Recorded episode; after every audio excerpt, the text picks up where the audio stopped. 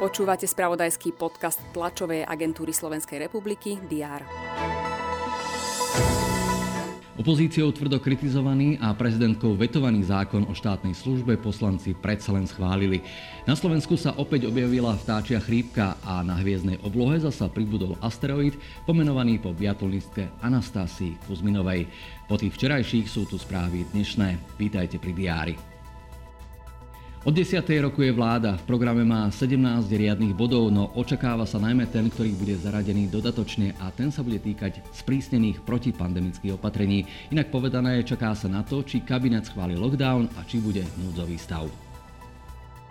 Poslanci parlamentu budú pokračovať v programe 51. schôdze. Prerokovať majú viaceré návrhy zákonov, napríklad zákon o núdzových zásobách ropy a ropných výrobkov, či zákon o komore geodetov a kartografov.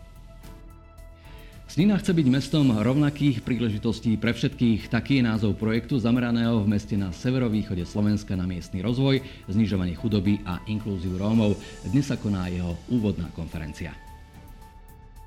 Už o necelé dva mesiace sa začne Európsky šampionát v hádzanej, ktorý Slovensko organizuje spolu s Maďarskom. Dnes predstavia sadu medailí pre najlepších na turnaji.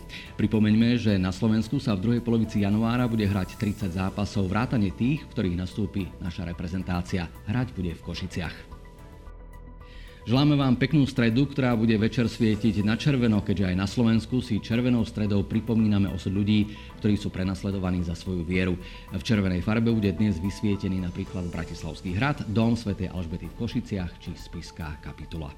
A keby ste chceli vedieť viac, sledujte správy na portáloch Teraz.sk a TASR TV. Nech sa vám darí.